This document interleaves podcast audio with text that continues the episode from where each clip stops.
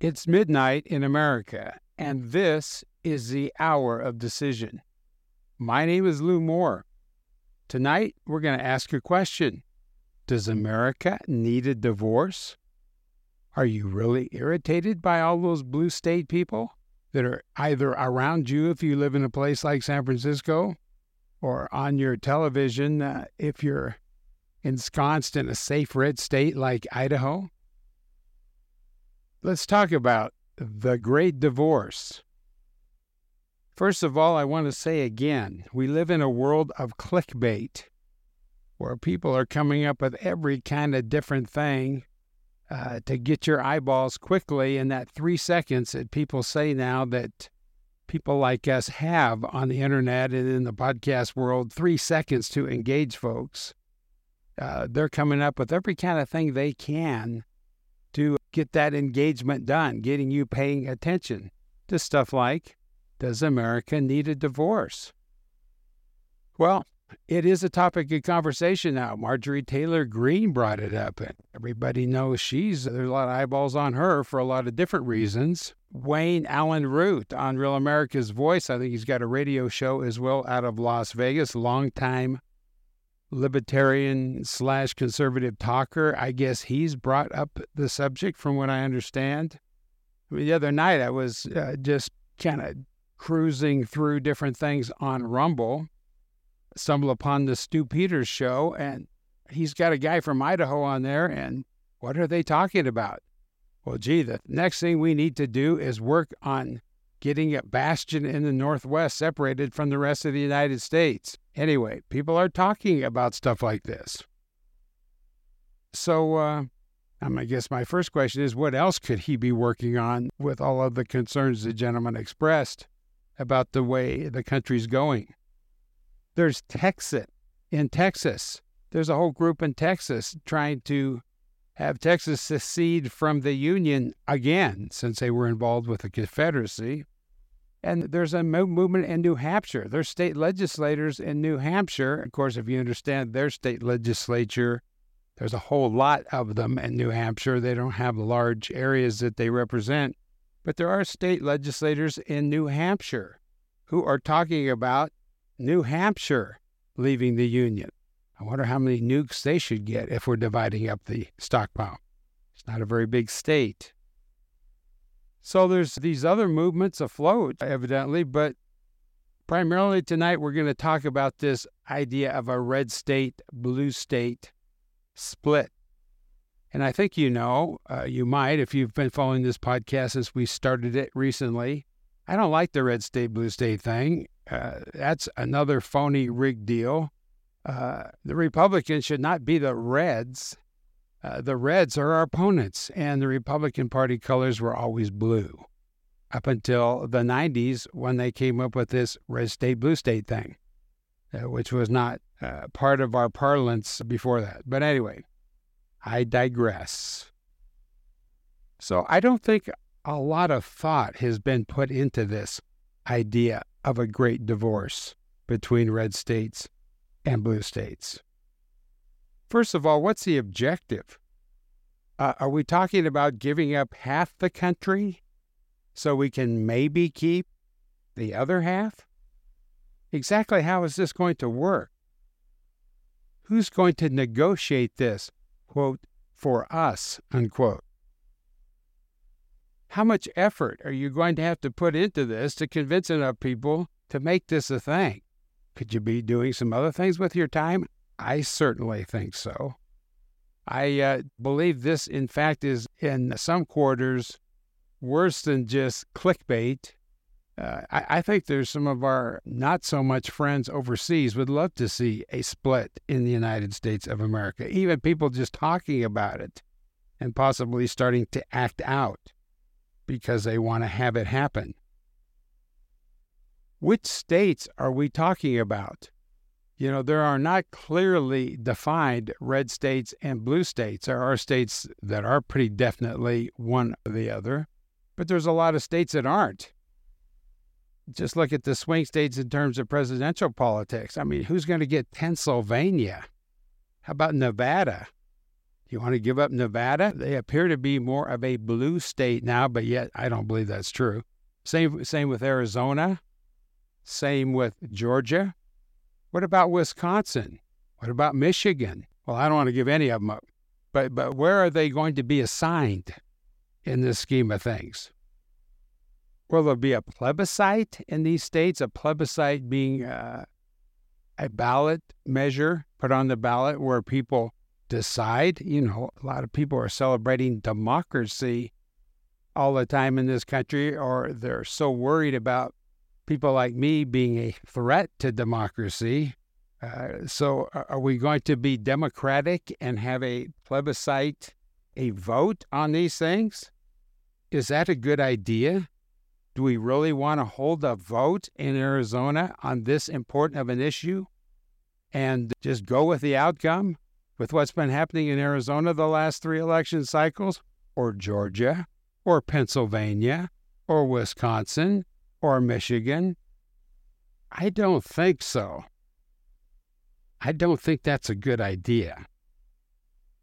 And as I said in my first podcast, a little bit in jest, but really not, if we're going to have this great divorce, who's going to get the nukes? That's kind of important. Who's going to decide that? And that reminds me of another issue this whole situation with Ukraine. Uh, in the 90s, when the Soviet Union broke up, Ukraine had nukes, and we talked them out of their nukes because we said we would always protect them. Got to have nukes in this world. If you're really going to be sovereign, you have to have some nukes.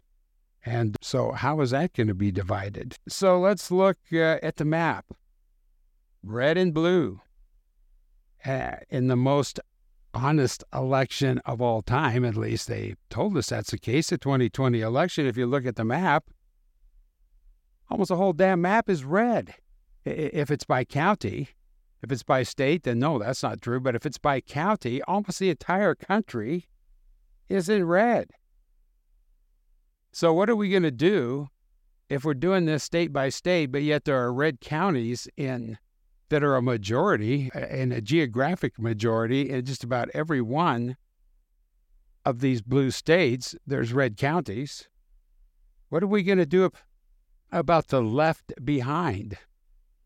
Uh, it reminds me of a song by the Smokin' Armadillos, a band I highly recommend uh, you listen to from California, uh, where they talk about the other California you know, this kind of hits close to home because I used to live in the other California, and I guarantee you, Shasta County, up where Redding is in the north part of California, uh, it, it's probably at least 80% MAGA there. The county council, or the county supervisors, I think they call them there, they threw out the Dominion voting machines and they went back to a hand count, uh, which would still be what they have now for elections for counting the ballots except the uh, California legislature, which is a nest of communists, uh, in their infinite wisdom, passed a law directed specifically at my patriotic friends in Shasta County, saying it's illegal in California to count the ballots in an election by hand. I mean, it's the most terrible thing in the world. We need a law. But my point being, uh, not the fact that there's a bunch of communists in Sacramento. Actually, that kind of lends uh, that's actually maybe an argument for the other side. But that there are people in counties that are not just a majority, a huge majority, uh, with a point of view that I have, that I think you have America First, constitutionalists. What are we going to do with them in this red state, blue state thing? And then what about the people in uh, the red county and the blue counties? People in the in San Francisco, there's thousands of patriots in San Francisco. Uh, San Francisco has several hundred thousand people. It's probably 90 10 uh, Democrat. I know Seattle, the area I hail from, where I lived for 30 years before I came down here to Utah. Uh, Seattle's about 90 10. But 10% of Seattle's not five people, it's thousands of people. What are you going to do about them? I mean, you look at the left coast Let's take that as an example. I'm more familiar ge- with the geography up and down uh, the West Coast than I am the East Coast. Uh, the other big location of blue states and socialists and bad government, etc. I mean, uh, you look at California again, most of the territory, most of the counties are solidly red. And there's pockets even in the in Los Angeles County and Orange County uh, that are solidly red, and in San Diego County that are solidly red, and in the Bay Area. I went to high school in the Bay Area. The area I lived in was, uh, I think, it, today would still be Republican, even though there's it's surrounded by Democrats, and the county's Democrat, and the region certainly is Democrat. But what about those areas? Same thing in Oregon.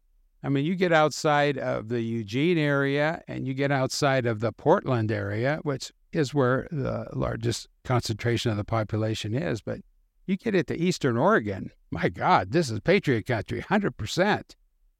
And in fact, uh, uh, a movement, and we're going to talk about this type of redistribution in a minute here. But, you know, there's a movement in the counties in Eastern Oregon to go to Idaho, not be part of Oregon, not be captive to uh, Eugene and Portland any longer. But we have so so we have some problems, I would suggest, uh, from many different directions about this idea. Another thing I want to bring up that was the subject uh, of a recent podcast I did is we're entering a new party system in America. And what I mean by that is uh, the alignments of the parties the driving ideology of the two parties is changing. I mean, years ago, uh, the Republicans would not be the party of working people wanting to project, uh, protect jobs through tariffs and have a firm stance at the border. We were a Chamber of Commerce party where they love to offshore our industry and they love uh, immigrants to come in and work for less money than the current American citizens that's been kind of, I'm not saying every Republican believed that, certainly not. But the, the driving force uh, in the Republican Party was more that way than it was anything resembling uh, what the supporters of Donald Trump uh, believe now. But Trump, in fact, is the catalyst of a changing party system. And so you have areas of the country right now that have always voted Democrat. I'm thinking of like the peninsula in Washington state. I'm thinking of a few areas uh, where now uh, there are Trump supporters in huge numbers, and uh, he will probably carry these areas in 2024, the kind of areas I'm thinking about, if he didn't before.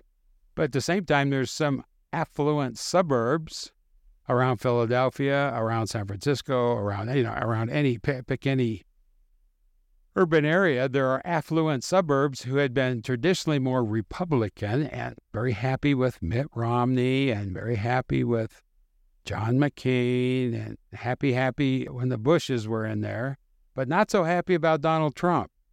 And we'll have to see. Uh, you know, that's where this uh, this here uh, suburban female voter comes in, what they used to call the soccer mom uh, back in the Bill Clinton era uh, they're they're not too given to supporting Trump, but with all the craziness at the border and the crime going up and all the economic issues, they're smart people are even saying they're in play, and that will determine how these affluent suburbs go, whether they continue Republican or really become more ensconced in a Democrat column. But my main point is uh, we, uh, we have a new party system uh, there is a realignment. Hispanics, uh, from the time that the Bushes left office, the uh, numbers were plummeting of Hispanics voting for Republicans. In fact, they had that big, forgot what they called it, some kind of uh, examination. There was a name for it. It was a report saying, oh, we have to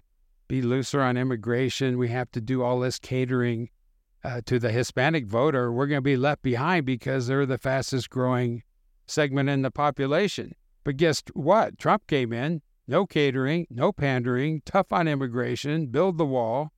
And now we're looking at about a 50 50 split, uh, according to the polling I've seen recently, among the Hispanics. Well, that's going to make a big difference in the party system also if that continues, because a lot of these folks have been voting Democrat. But anyway, with those kinds of changes, I don't think we can make assumptions in the future like maybe we thought we could if, about blue states and red states. And then there's an obvious question, and that's our external enemies. What about them? Now, people who watch Tucker Carlson and Putin the other night and believe every word Putin says just because it came out of his mouth, this guy who is a KGB spy master, a master of disinformation by definition, with his affiliation with the KGB. I mean, people that believe every word he says will say, well, we're not, we're not a threat. He doesn't. He want to threaten all of Ukraine. He's the greatest guy in the world. But uh, I don't believe that. And I certainly don't believe we have no threat coming from China, where there are hundreds of military age men coming in every week across our porous borders. I just read a report today. A lot of these military age men coming across our porous borders are giving the exact right answer to the five questions they're using to screen now, where they were asking 40. But uh, they're finding that they have CCP ties in many, many cases, or uh, or military military ties. So anyhow, we got a big problem with immigration. We got a big problem with China. You got to face up to it. We do. They are on the march. They are on the ascendancy, and we are not. And they're uh, getting more and more aggressive on many fronts, and we are not. So what about China? What about what about Russia? What about radical Islam? Is it can we just divide the country up any different way we want, and and do that type of disruption, not just to the uh, culture and to society here, but to our military? Uh, can we do that without consequences? Really don't think so. Really don't think so. There, as a matter of fact, there was a story recently saying that there is evidence that there is Russian backing of the Texit movement, the uh, the movement in Texas to secede from the Union. And uh, I, am loath to just go with that. I, I, don't really like I don't really like it when we have these kind of discussions or debates within our own camp to immediately start saying, "Well, you got you're getting money from Russia, you're getting money from China," but uh, you know there is some of that going on. So, hmm, not quite sure. So, what do I support?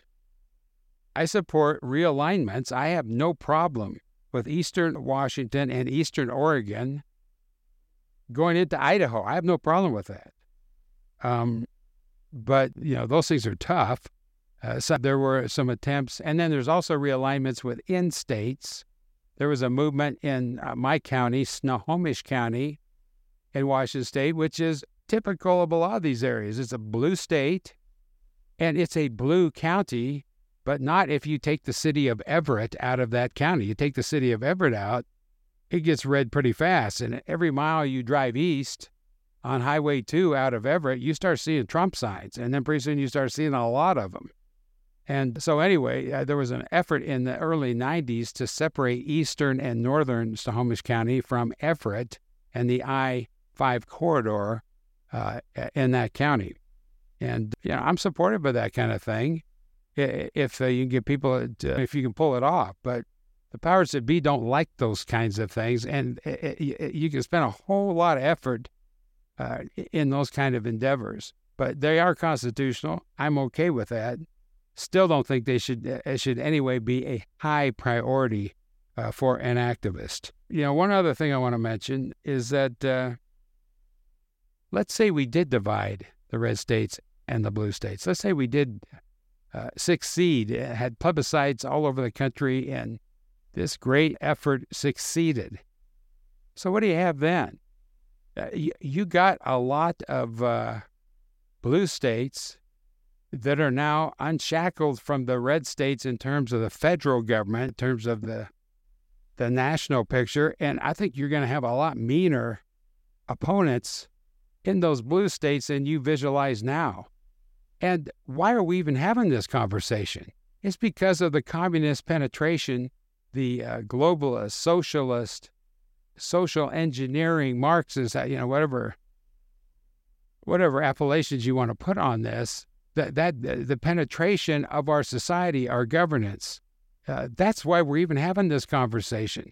So you know, let's say we have this divide. Are they not going to have any designs on the red states? Of course they are. They're still going to be working day and night uh, to uh, have their way with the red states, and nothing's going to change.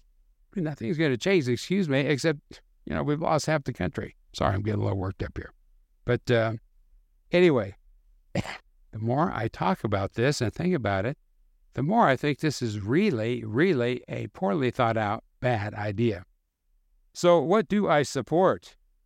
Uh, I support uh, state and local sovereignty, like my good friend Lowell Nelson, and his he has a show every week, "The Path to State and Local Sovereignty," uh, that's on K Talk Radio in Salt Lake. It's streamed all over the world, and we're now putting. We're also going to turn it into a podcast, and uh, it will also be featured on News for America. I'm all for a proper uh, relationship, restoring a constitutional relationship, which we do not have right now, between the state and federal governments and between local and state and federal governments.